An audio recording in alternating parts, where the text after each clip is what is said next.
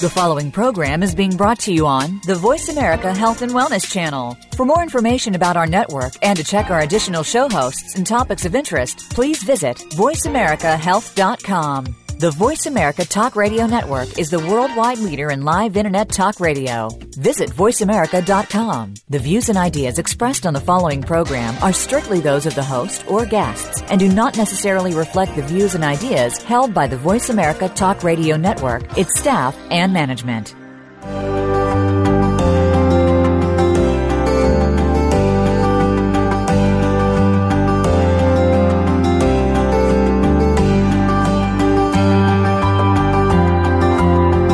Welcome to Navigating the Cancer Maze with Grace Gawler. Dealing with cancer is by no means easy to handle, but our program aims to make it easier through knowledge. Whether you've been recently diagnosed, are going through treatment right now, or are a survivor, our program will have points that you should hear. And by sharing our stories together, we'll make it truly a life-changing experience that you don't have to go through alone. Now, here is your host, Grace Gawler. Welcome to today's Navigating the Cancer Maze. I'm Grace Gawler, your host. And today we have a very special guest, Professor Mark Smyth, who's regarded as an international leader in tumour immunology, immunotherapy and natural killer cell, NK, cell biology. He received his PhD from the University of Melbourne in 1988. Since then, in recent years, Professor Smyth has made key discoveries linking NK, natural killer cells, and adaptive T-cell control of tumours, demonstrated a unique combination of pathways that can potently reject established cancers in mice. He first defined immune-mediated dormancy of cancer. He defined the role of the host in chemotherapy responses and defined adenosine and CD96 as new targets for cancer immunotherapy. A number of his discoveries have led to new clinical trials in cancer immunotherapy. In 2013, Professor Smyth relocated to the QIMR Berghofer Medical Research Institute in Brisbane, where he's a senior scientist. He's also a fellow of the NHMRC, the National Health and Medical Research Council. He's a senior editor at Cancer Research and a member of the Scientific Advisory Board of the Cancer Research Institute, USA. Welcome to Navigating the Cancer Maze, Professor Mark Smyth, and also today joining me, Dr. Bruce Whelan, GP, who has been a guest here on Navigating the Cancer Maze before, and today will be conducting some of the interview with some very intelligent questions, we presume. So, Mark, during the recent Immunotherapy Week that was here in Brisbane and Immunotherapy Month that was in the USA for the June month, guests on the show have all shared their research experiences, and we've heard from four different researchers in immunotherapy on the show. So today I'd just like to invite you to share your knowledge and research in your field of immunology today with our Navigating the Cancer Maze listeners. So, Mark, first of all, can you tell our listeners about your background and what intrigued or attracted you to be involved in research in immunology and cancer? Yeah, sure, Grace. So, firstly, I undertook my studies at the University of Melbourne. So, grew up largely in Victoria, lived in Victoria most of my life, and only recently moved to Queensland. During my undergraduate years, I basically trained in science and always had a strong interest in medicine, and decided to undertake a PhD. And at the time, I joined Professor Ian Mackenzie's department at Melbourne University. Now, Ian was a preeminent immunologist who trained with, and clinician who trained with George Snell, who won a Nobel Prize and was particularly strong in the area of mouse immunogenetics. So I got a very good understanding of mouse immunology at that time, and my PhD was really about applying what we knew about the immune system to cancer and transplantation. And I was working on antibodies at that time, a particular ability to make antibodies specific for tumour-associated antigens or cancer antigens.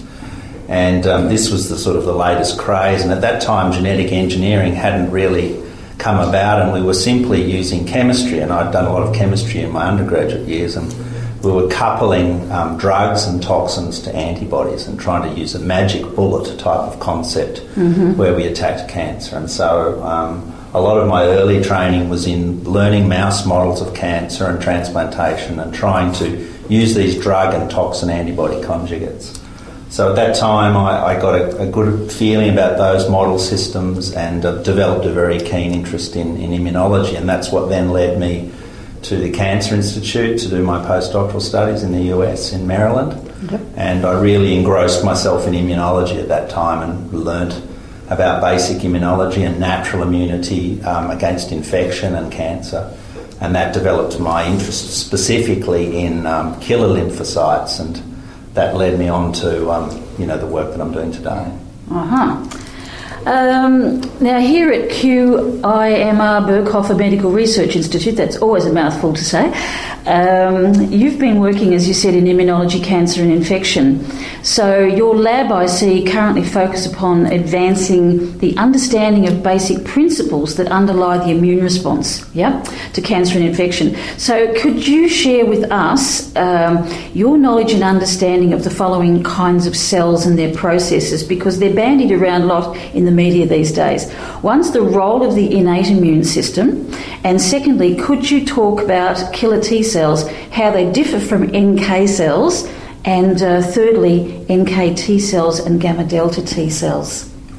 Yeah, well, NK cells are close to my heart, so NK cells are part of the innate immune system. Innate essentially means early, so these are the cells that are the earliest responders to pathogens or early transformed or stressed cells. And NK cells appear to play, from a large body of literature, an important role in tumour initiation, that is the development or the early genesis of cancer, in protecting the host against that. And they also play an important role later in disease in preventing the primary tumour from spreading to distant organs, the process of metastasis. So NK cells don't divide very avidly, but in small numbers they're very potent cells and very cytotoxic. So they're good against what we call minimal residual disease. But by contrast, T cells or killer T cells can divide and proliferate and expand into large numbers. And they differ from NK cells in that they have what's called a T cell receptor, which is specific for an antigen, and that antigen is foreign to the body, so the immune system's educated in a way that it only selects for cells that can see foreign antigens. And cancers can carry foreign antigens through the lots of mutations that they develop through the course of their history. So there are T cells specific for cancer antigens, if you like. There are lots of T cells specific for different pathogenic epitopes. And T cells, of course, come in the billions, lots of different specificities. By contrast, NK cells don't have a T cell receptor, a specialised receptor, but by contrast, they have a lot of different receptors on their surface, some that activate the cell, some that negatively regulate the cell, and it's that balance that controls them.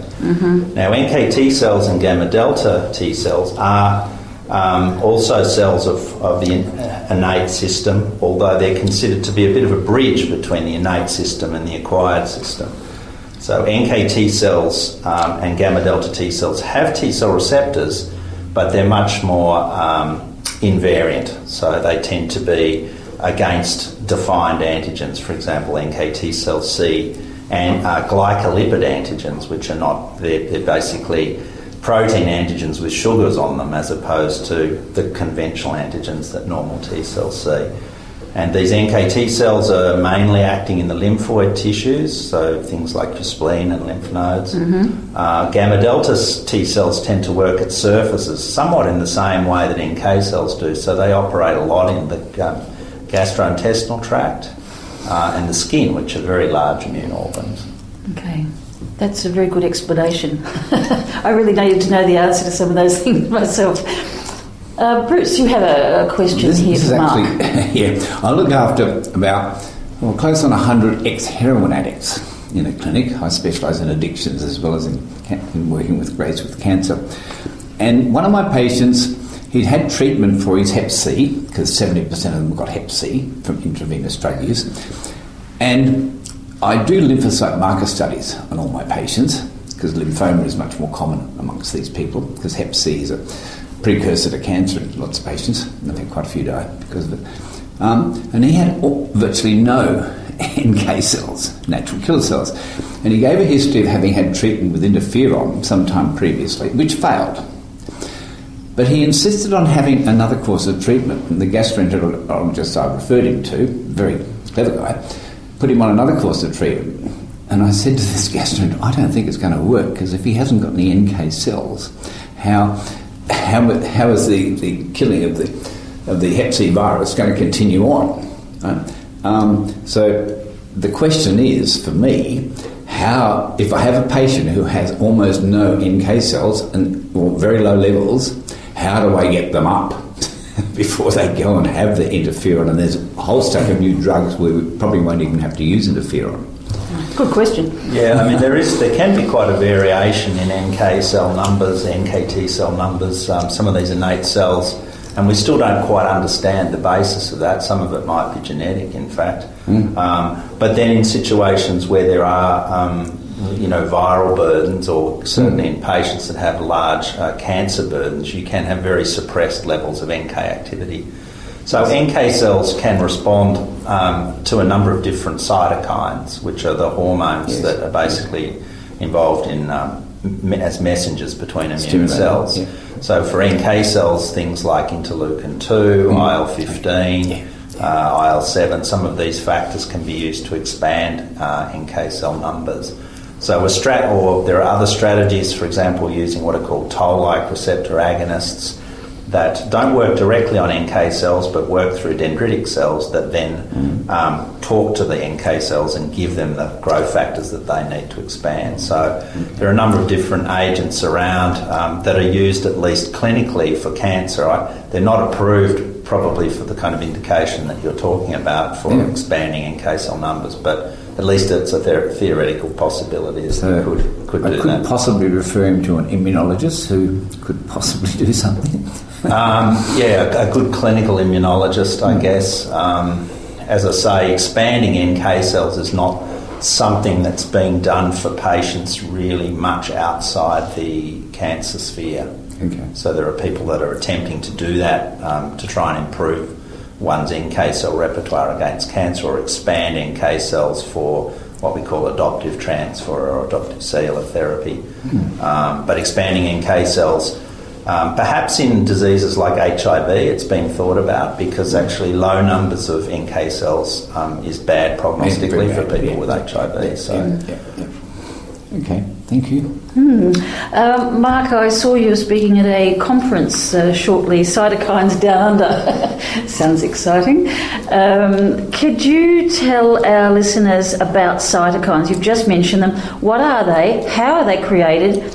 And what are their relevance to cancer immunotherapy and infections as well? Well, cytokines are, as I say, messenger hormones between immune cells. They come in a lot of different types.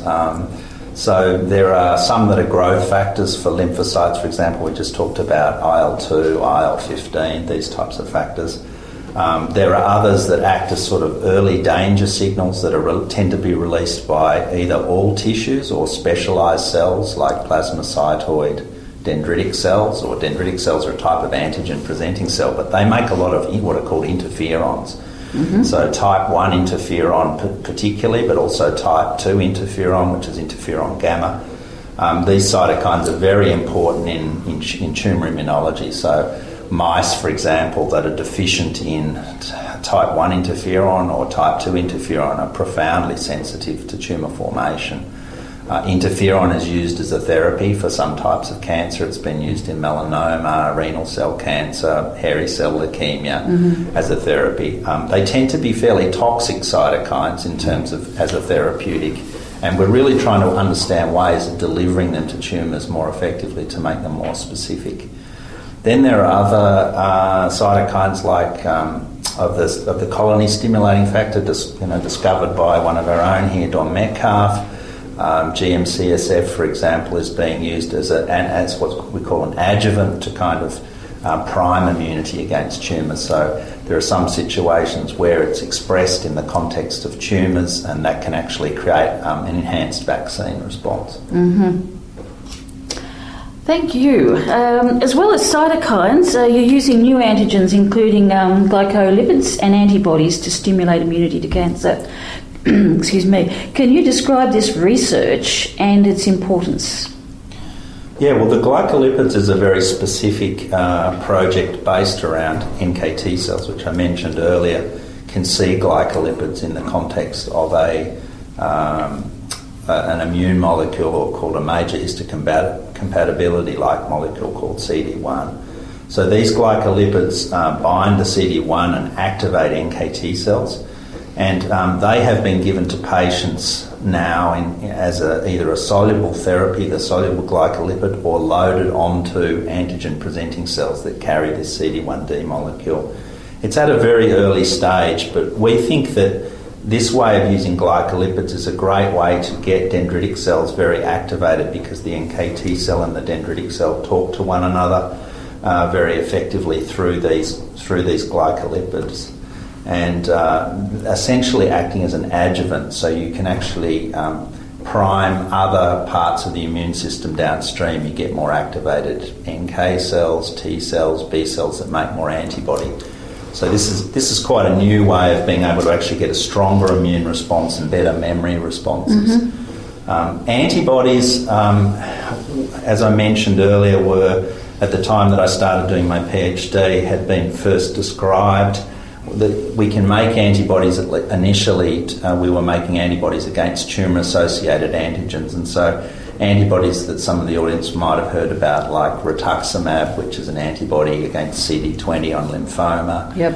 Or Herceptin, or trastuzumab, which is an antibody against ERBB2 on breast cancer. These are the sorts of antibodies that have been used therapeutically with great success.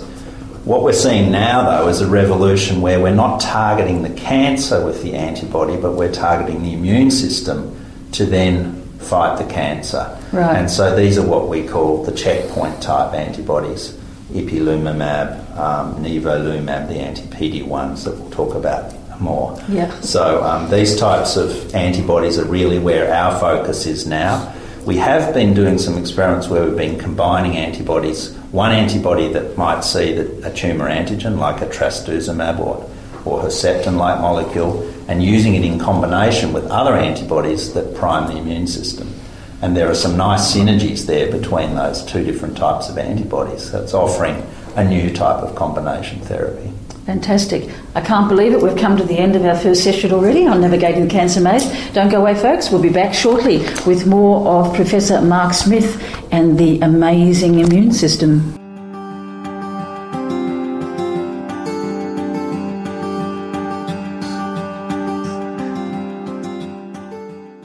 Nestled in the heart of Germany's Black Forest is a very special clinic where breakthrough cancer medicine is offered to cancer patients around the world. Hallwang Private Oncology Clinic is one of the leading establishments in biological cancer therapy. The clinic offers personalized cancer medicine, including genetic testing for detecting and applying targeted treatments. The clinic's ethic is to deliver treatments that are as conventional as necessary and natural as possible.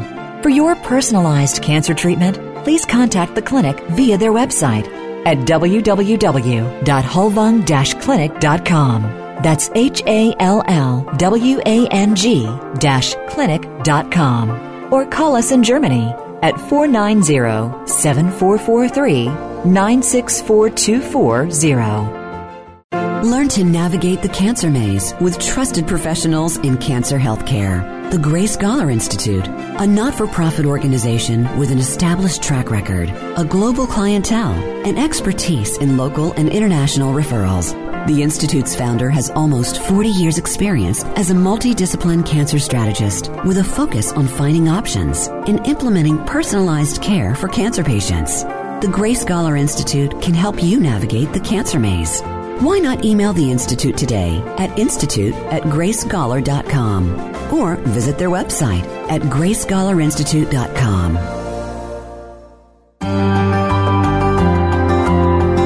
You are tuned into Navigating the Cancer Maze with your host, Grace Gawler. We'd love to hear from you today on our program.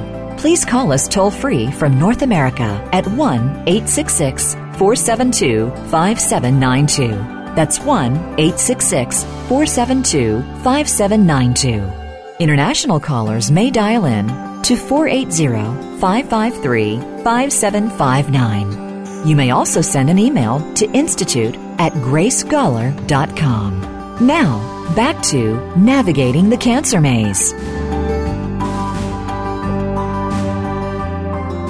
Welcome back to Navigating the Cancer Maze. I'm Grace Gawler, your host today, speaking with Professor Mark Smyth and also with guest Dr. Bruce Whelan, who's here today asking some questions as well.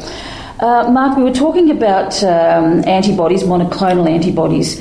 One of the ones that people would probably know the best is Avastin, especially in the number of patients that I see.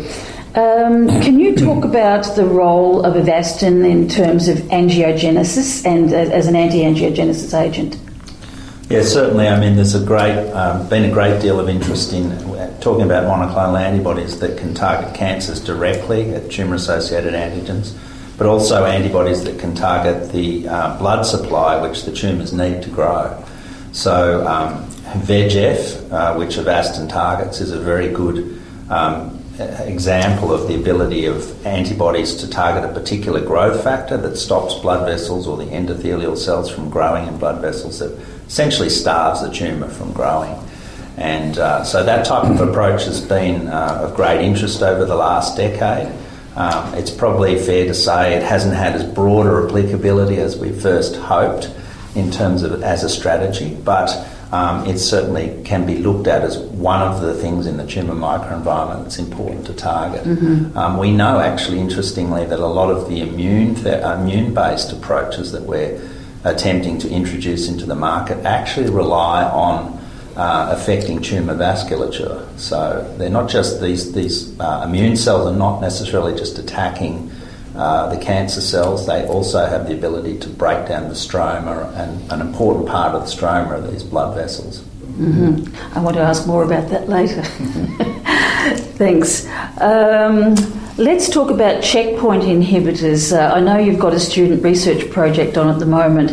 Can you tell us what is a checkpoint inhibitor? You touched on it before, and what is their importance in finding the answer to cancer? Well, checkpoints are essentially negative regulators expressed on lymphocytes, so that's T cells, NK cells, the types of cells that we've talked about are good in terms of having an anti-tumour effect. These checkpoints sit on those cells primarily to prevent autoreactivity or in the worst case, autoimmunity. Mm-hmm. So you're trying to... They're there largely evolutionarily to stop the immune system from overreacting when it sees a virus or a bacteria. But in the context of cancer, these molecules also can be overexpressed on T cells, and essentially they lead to what's called the exhaustion of T cells, so that T cells that are found within the tumour are trying to respond to antigens that they can see that the tumour expresses. But the tumour has a trick in that it can express another molecule on its surface that recognises this checkpoint. Wow. And essentially shuts the immune cell off. That's interesting. So the immune cells are there, they'd like to do a job, but they're being stopped by doing that by the expression of this particular molecule on the cancer cell. So a good example is the tumour expresses a molecule called PD-L1, programmed death ligand 1, mm-hmm. And the T cell expresses a molecule called PD-1, and so when this interaction occurs, essentially the T cell gets shut off and becomes, okay. When I say exhausted or dysfunctional, these T cells don't make cytokines at the same level that they used to, and those cytokines are necessary for the anti-tumour activity. So there's a tremendous amount of interest in these, and it's called tumour-induced immune suppression. We now realise that this is one of the fundamental things that's stopping therapy from working, or has been stopping therapy from working until now. And now that we've realised that, we can relieve that immune suppression by using antibodies against these checkpoint molecules. Mm-hmm. And it's these types of agents that are making a big impact in cancer now. And some of those are? Some of them are, as I mentioned, PD-1, PD-L1, either an antibody to the PD-1 or an antibody to the ligand, PD-L1. The PD-1 antibody is called nivolumab. That's been the most commonly used one by Bristol Myers Squibb. Ipilimumab was the first in the series, and that's against a molecule called CTLA-4, and that again has been largely pioneered by Bristol Myers Squibb. Mm-hmm. And has been used in renal cancer. Yeah, not only melanoma, where it's had probably the greatest success so far, but these checkpoint inhibitors are having effects in renal cell cancer, non-small cell lung cancer, mm-hmm. which is tremendous because that affects a lot of people. Yep. And it hasn't seen any improvement in therapy over 40 years. Yeah. So to see suddenly we're getting complete responses in about 20 to 25% of patients is wonderful. Brilliant. Mark, given that the destruction of cancer cells depends on a balance, we touched on this before too, but I'd like you to go into a little more detail between kill and don't kill signals. There is that fine balance between overstimulation of immunity and understimulation, and can you speak to this sort of connected area of autoimmunity and any research that you're aware of in that area? Yeah, it's interesting when you talk about autoimmunity because it's one of those things that is relatively species-specific. So the agents that I've just mentioned, ipilimumab and the anti-PD-1s that have come into the clinic, we've probably learnt a lot actually from the patient experience, mm-hmm. particularly. So in the animal model, there is a surrogate equivalent of CTLA-4 that can be targeted in the mouse. But in the mouse, it's actually quite difficult to see the autoimmune effects of an antibody like the ipilimumab equivalent in the mouse. But in humans, when we first started to treat patients with ipilimumab, we saw that we were getting what are called immune-related adverse events, which is a series of on-tissue toxicities, including gut toxicity affecting some of the adrenal glands, these types of toxicities, which we've now learned can be largely managed by steroidal treatment. But they were these symptoms and effects were a little bit scary, I guess, for the clinicians at first who had never used a drug like ipilimumab. But it is a type of toxicity that's going to have to be looked at with every new immunotherapy, particularly in the checkpoint class, and particularly as we start to use combinations of agents. So as we push for more and more cures in patients, I guess this off-target effect in terms of creating immune-related adverse events is going to have to be looked at more and more carefully. And it may well vary depending on the type of cancer that's being targeted as mm-hmm. well. We have most of our experience at the moment in melanoma. We don't have as much experience in terms of these immune-related events in other types of cancers at this stage, simply because we haven't treated... haven't seen the symptoms in as many patients or haven't treated as many patients yet. Mm-hmm. Bruce, did you have any questions about autoimmunity? Yeah, once again, not cancer-related. If a patient has chronic inflammatory demyelinating polyneuropathy, Guillain-Barré disease in later life. He's being treated with Gamunex, intravenous gamma globulin, but having no immune therapy whatsoever. This has been going on for several months. He's not getting any better, and I just wonder, with what the work you're doing, what you would recommend.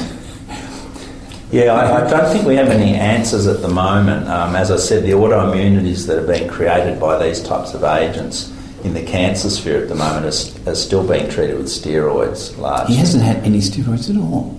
The disease is progressing. I just don't understand that. Yeah, right. But I think what we're hoping to do is at least in preclinical experiments in animals, there are situations where we can actually mimic these autoimmune syndromes mm-hmm. that occur. And our lab, for example, and there are others, I think, internationally as well, looking at animals that are carrying tumours, but we're also inducing autoimmunity in the same animals. And so the goal is to try and find therapies in cancer that will increase the tumour immune effect but reduce the autoimmune effect. Yeah, yeah. And so by using very sophisticated methods, we can knock out particular genes and proteins. And what we're hoping to be able to do is find perhaps certain pathways. Cytokines, for example, might be one class of molecule that create a good anti-tumour effect but don't enhance the autoimmunity, or there might be we might find some agents that actually increase the autoimmune toxicity but don't enhance the anti-tumour effect. Yeah, right. And so we might learn something about autoimmunity as well as cancer. Yeah. And so the kinds of things that we're learning from this research might have an application in autoimmune. Because as a GP, I see a lot of patients with autoimmune. No, disease. I mean, it's very common. That's nuts. Yeah. Well, that leads into my next question, because I see several cancer patients who concurrently have something like sarcoidosis and a cancer situation or some other autoimmune disease. So in one body, we have like an under-immune problem and an over-immune problem in different places in the body. Mm. What's going on there molecularly? Yeah, look, it's complex. I mean, some patients that get... some of it is coincidence. I mean, the autoimmunities are fairly common and cancer is also very common. So some people simply have those two disease settings ongoing that are probably relatively independent. But there are cases where autoimmunity can lead to cancer development, because autoimmunity creates an inflammatory situation. Sure. And some of those things that are generated in an inflammatory situation provoke cancer or can promote it. And the alternative is that there are situations, very rare cases, where cancer may predispose autoimmunity. And so what happens there, we think, there was a paper published in Science about a year ago that we commentated on, actually, that showed that there were occult cancers in patients that were creating an immune response against mutated antigens that were expressed by these cancers, and these immune responses cross-reacted with normal tissue, and they were generating an autoimmune reaction in these patients. So we've known for a long time about paraneoplastic syndromes, and this is a situation where you can have tumour immunity and autoimmunity existing in the same patient, and there's a very direct relationship between the immune system's activity on the tumour and on the host in those people. Okay, great. Thank you very much. We have finished another session on Navigating the Cancer Maze. We'll be back shortly with more Professor Mark Smyth. Don't go away.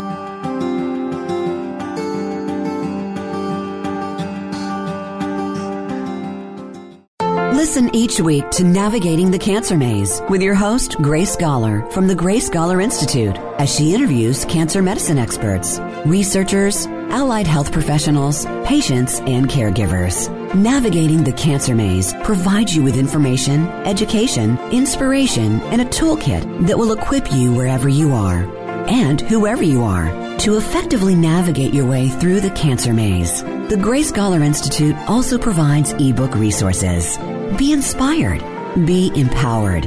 Visit the Institute's website at www.gracegawlerinstitute.com. or email institute@gracegawler.com. Nestled in the heart of Germany's Black Forest is a very special clinic where breakthrough cancer medicine is offered to cancer patients around the world. Hallwang Private Oncology Clinic is one of the leading establishments in biological cancer therapy. The clinic offers personalized cancer medicine, including genetic testing for detecting and applying targeted treatments. The clinic's ethic is to deliver treatments that are as conventional as necessary and natural as possible. For your personalized cancer treatment, please contact the clinic via their website at www.hallwang-clinic.com. That's HALLWANG-clinic.com. Or call us in Germany at 490-7443-964240.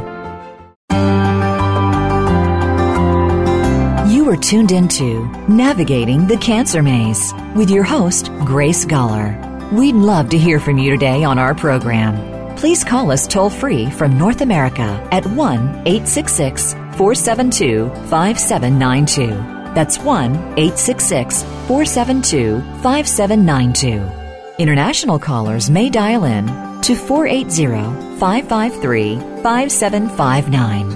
You may also send an email to institute@gracegawler.com.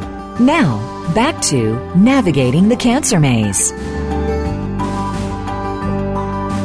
We're back on Navigating the Cancer Maze. with Professor Mark Smyth and Dr. Bruce Whelan. Mark, at a recent lecture you mentioned your interface with immunity researchers, mainly with mice. You seem to have a good relationship with mice. I'm sure many of our listeners would like to know how that mouse model of research then translates through into an in vivo human clinical trial and eventually an available treatment. Can you give us a kind of a short run through on how that process happens? Yeah, well, generally what we do is we might have a particular molecule of interest, call it X, and we would have some tools for molecule X, so we would have an antibody against that blocked its function or a knockout mouse that was missing that molecule. And what we do is we essentially put tumours, transplantable tumours, so these are tumours that we can grow in culture and transplant into an animal, and that creates a little tumour in the animal. And so we can grow that in a wild-type mouse or a knockout mouse or a wild-type mouse treated with that particular antibody. And we can assess what the importance of molecule X is in tumour growth by doing that comparison. And that's the simplest type of model in a mouse. And then a step up from that is to actually induce a cancer in the mouse so that it has that cancer. The cancer grows up in the mouse rather than taking it from a test tube and putting it into the animal. You develop the cancer in the animal. And that's a more realistic situation. That's what's happening in patients. And we can treat those animals then with various therapies. It's a more difficult experiment to take, and it takes a long time to generate tumours in animals as opposed to just transplanting them in, which is much easier. So that's why we do that experiment second. We then, if we learn something from that particular set of mouse experiments using mouse reagents, we can then try and test that principle in humans. And the simplest way to do that is to take a human culture system and try and test the relevance of molecule X. Now that's pretty limited because generally, a test tube or a culture situation is not like something happening in a living human being. So we might be able to get some answers from that, and if we get some answers from that are encouraging, we would then move to what's called a humanised mouse model. Now that's a very sophisticated system where you have an immunodeficient mouse that you put a human tumour into, because the human tumour will grow in that animal, and then you can even reconstitute that animal with human immune cells from that same patient or from a different patient. And you can assess the therapy in that. Now, there are very few groups in the world doing that simply because of the technology to do those experiments and the cost and the time. If one gets good data from those sorts of experiments, then you've got to do safety testing in mice, obviously safety testing probably in monkeys, some sort of macaques or what's most commonly used.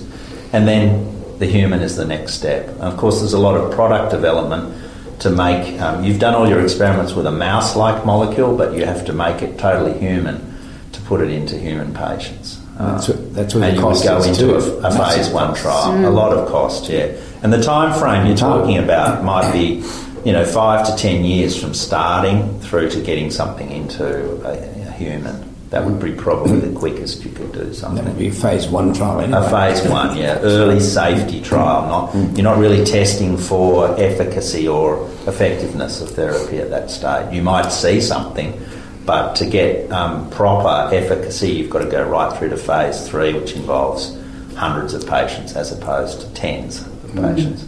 Well, thanks for explaining that, because a lot of patients are so frustrated because they say, why does this take so long? Why can't we have these treatments now? And I think you've given a very good explanation of that. Thank you. Recently we had Professor Jerome Galon. He was a guest here at QIMR Berghofer Medical Research Institute, and he spoke about his group's groundbreaking research findings in demonstrating that the adaptive immune response within a tumour was a better predictor of survival than traditional staging based on the size and spread of a tumour. Do you have any comments about that research, and particularly about what they've named Immunoscore, and what can you see as the future of that? Well, firstly, his research is absolutely world-class and seminal, and a lot of the work that we and others have done in animals really became essentially validated with the work that he did with human tissues. So being able to actually create a score for a tumour and be able to show that immune score was a better predictively than the classical staging criteria was remarkable. And he showed that in colorectal cancer.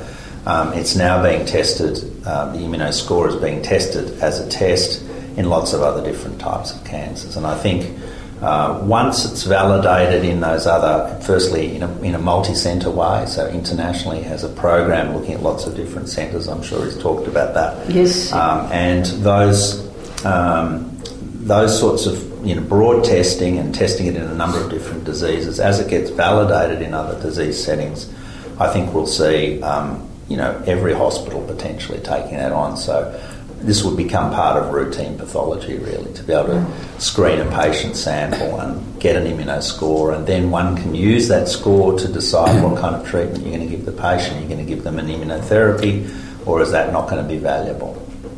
Fantastic. Bruce, did you have any questions around that? No, just that I did pathology back in 1970, a lot of histopathology. And basically it's a histological diagnosis, mainly from what I understand, of looking at the lymphocyte response to the tumour. Is that right? Yeah, well, people have made observations about lymphocytes being in tumours from a very long time ago.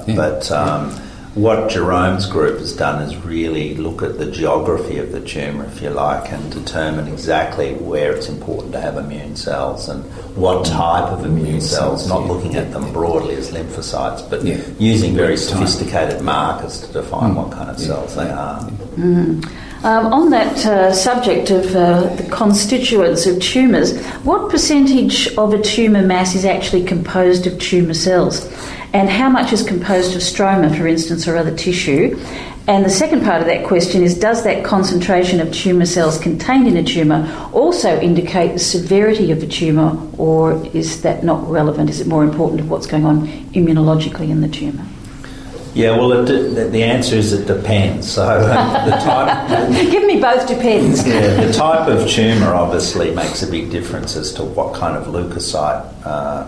when I say leukocyte, I'm talking about all sorts of white blood cells are found in the tumour microenvironment. So it could be as much as some tumours have more than 50% of the cells in there are actually immune cells or leukocytes. Mm-hmm. A lot of them tend to be macrophages, so these are the sort of eating cells, if you like, antigen-presenting cells, and probably a lot of them there are trying to fix up the tissue, essentially get it back to a normal state. So it's very common to find a lot of macrophages. There are groups of tumours that have large numbers of T cells, and this is where Jerome's work's important because he showed a particular type of T cell is very good prognostically. It's called an effector memory T cell.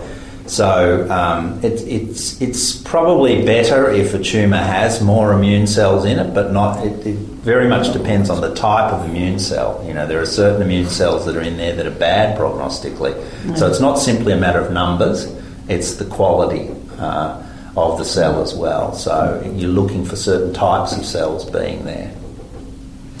Okay, thank you for that answer. I'd like to ask you some questions now about circulating tumour cells. There's a lot bandied around on the web. I'm involved in a few groups on circulating tumour cells, particularly on LinkedIn. Can you tell us about the stem cell-like quality CTCs, the ones that are able to reproduce themselves?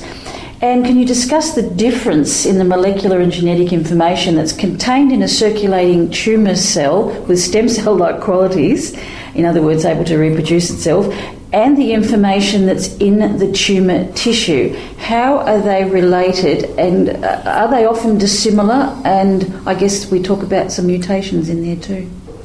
Yeah, look, it's fair to say I'm not an expert in this area at all. I think it's a very interesting development, particularly in terms of diagnosis, that we can actually isolate circulating tumour cells. Can I intervene quickly? Does everybody have circulating tumour cells? That's difficult to answer, to be honest. I mean, some tumours are not particularly metastatic, and it's thought that a circulating tumour cell has, by definition, metastasized. But it's probably a question of limits of detection. I mean, we can detect, I think, down to one circulating tumour cell in about 7.5 mL of blood or something, I believe. Mm-hmm. In a tumour, I think about 0.01% of the tumour mass is got the capability of metastasising. So when you look at those numbers, you would expect to see far more circulating tumour cells. So the blood is a very hostile environment, right? Mm-hmm. So a lot of cells that probably reach the circulation get destroyed. But these cells that survive in the blood, these circulating tumour cells, obviously have some unique properties, and that's what everybody is interested in trying to find out. How do they create a niche, if you like, that stops them from being eliminated by various elements of the host, including the immune system? So it's fair to say that the molecular and genetic information in the circulating tumour cell is probably quite similar to what one finds in the primary tumour, so there'd be certain mutations that the primary tumour carried that the circulating tumour cell would also manifest or show. But because that cell has escaped, there's probably some genetic changes in that circulating tumour cell that are unique, or it's a particular highly selected cell that has left that primary tumour microenvironment. Maybe it's a cell that could survive in a hypoxic niche, for example. That means a low oxygen state, and that's the sort of situation where that kind of cell might have to get to in terms of circulating and surviving. So, but of course the primary tumour mass has a particular type of environment that we've talked about today where there's certain immune cells around. Now once that cell gets into the circulation, it's a totally different scenario. So they don't exist in the same kind of microenvironment, but they may have genetic and molecular changes that are very similar. Yep. So we've just actually talked about two important aspects coming through here, is the immune system. Can it be boosted? I'm going to ask you the $64 question here. Can it be boosted by diet? Do you have any experience of that? Because everyone's talking about, I can boost your immunity through diet and supplements. What's your opinion of that? I feel there's probably not enough scientific evidence to sort of support that. I think that there's certainly dietary factors are very important in the carcinogenesis process, in the process of developing cancer. So, you know, high-fat diet is not good. There are certain types of metabolites, dysregulation of the insulin system, for example, can be predisposing to cancer. So, but they are factors about intrinsic to the development of the cancer that might be quite independent from the immune system. Great. I think it's fair to say you need a healthy immune system. As long as your immune system is healthy, for example, you're not stressed, you live healthily, then that probably gives you a better chance of fighting off tumour development. That equals a normal, healthy diet. Everyone says, what's that? Okay, we've come to the end of our third session now, Navigating the Cancer Maze. We'll be back shortly to conclude with Professor Mark Smyth.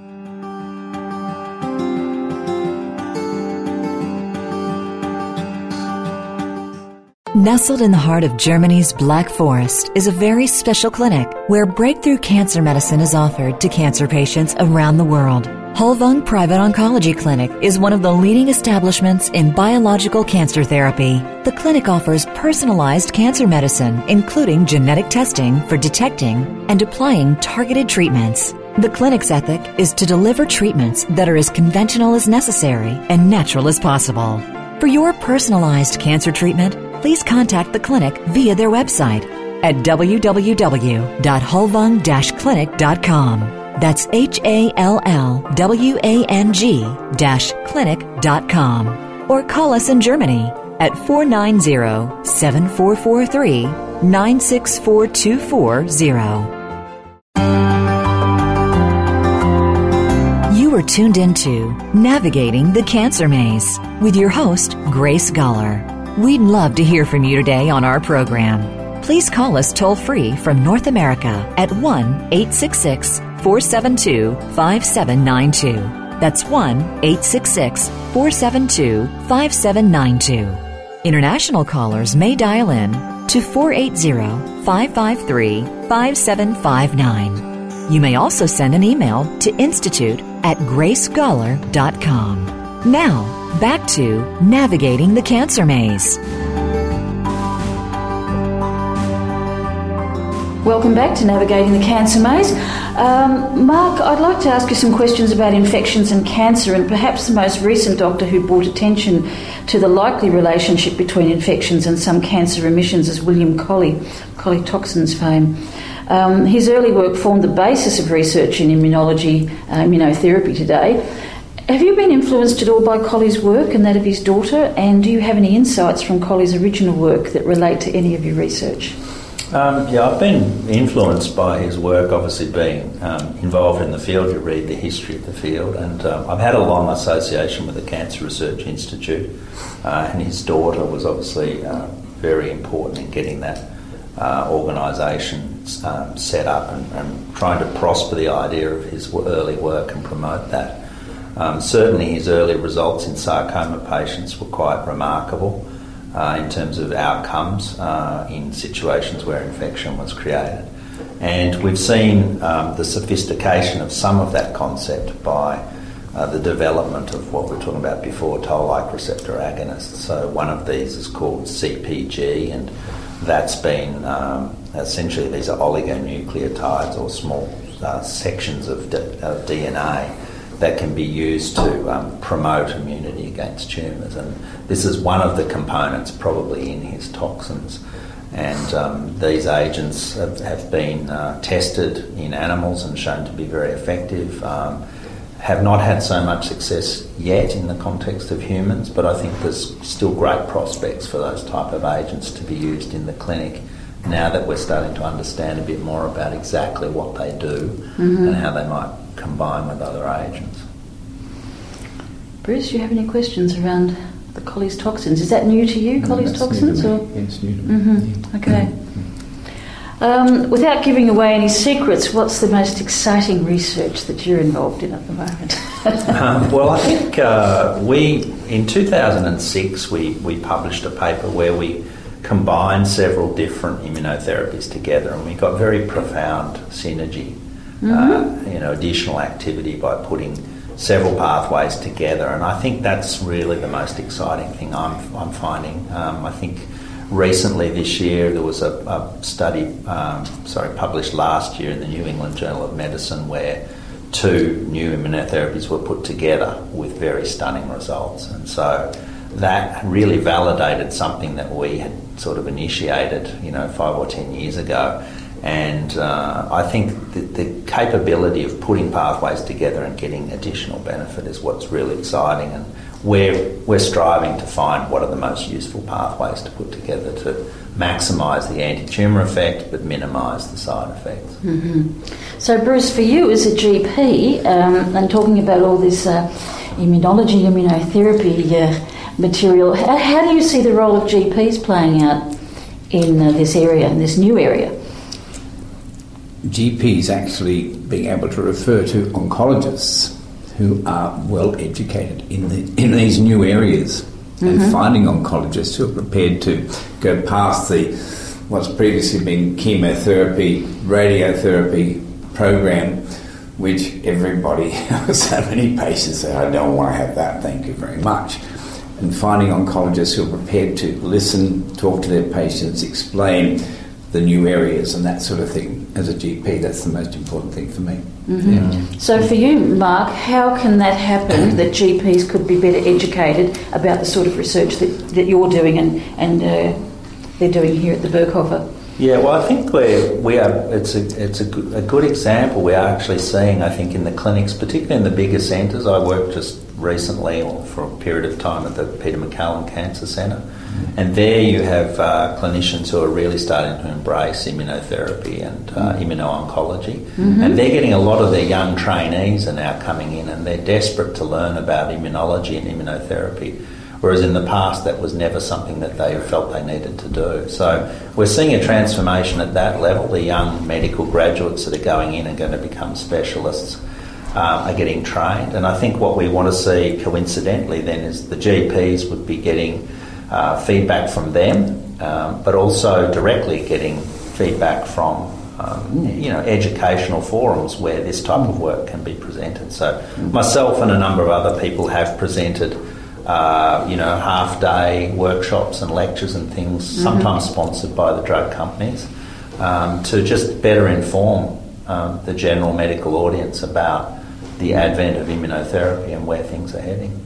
So for patients listening today who are saying, I'd like to find a trial, what is the best avenue? Because I've had some people say, I went to my oncologist and written in emails in the last month and they didn't know anything about it. So is there any particular websites, or is the institute here got a web area where they can go to find that information? We usually refer people to the Australian New Zealand Clinical Trials Registry. There's a big long name of the email there is it's the website is www.anzctr.org.au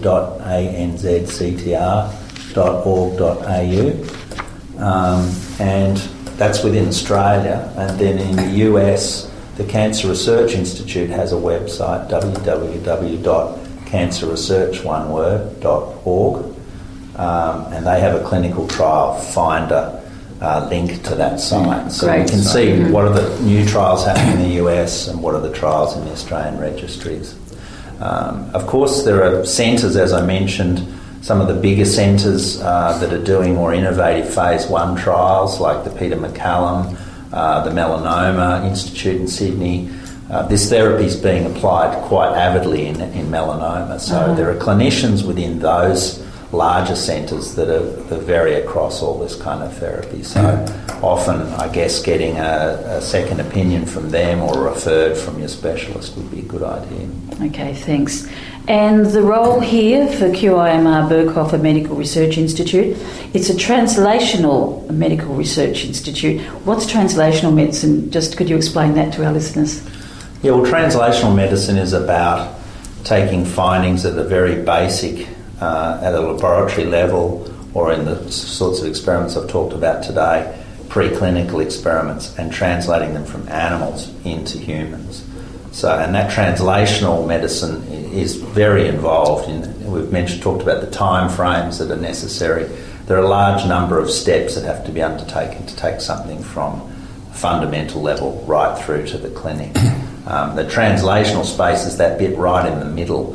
And it's the most difficult area. We have scientists that work in the basic level. We have clinicians who are delivering care, but it's that translational space where there's really an effort to try and build more of that content. And the QIMR Berghofer can play a very important role in that space.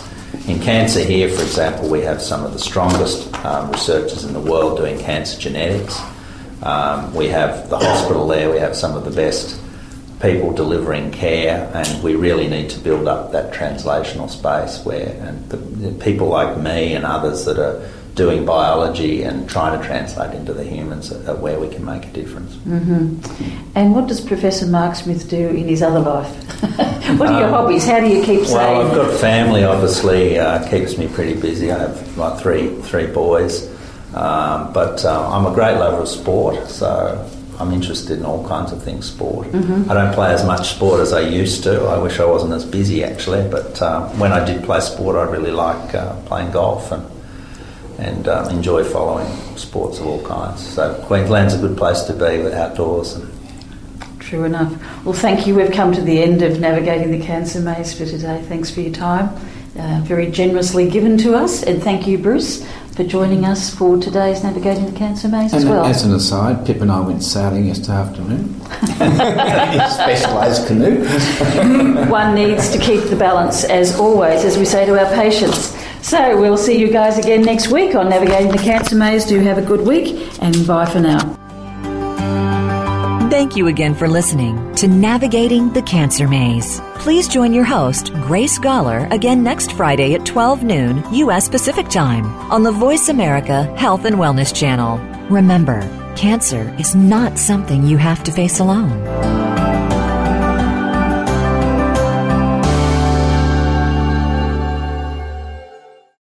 Thanks again for listening to the preceding program, brought to you on the Voice America Health and Wellness Channel. For more information about our network and to check out additional show hosts and topics of interest, please visit voiceamericahealth.com. The Voice America Talk Radio Network is the worldwide leader in live Internet talk radio. Visit voiceamerica.com. The views and ideas expressed on the preceding program are strictly those of the host or guests and do not necessarily reflect the views and ideas held by the Voice America Talk Radio Network, its staff, and management.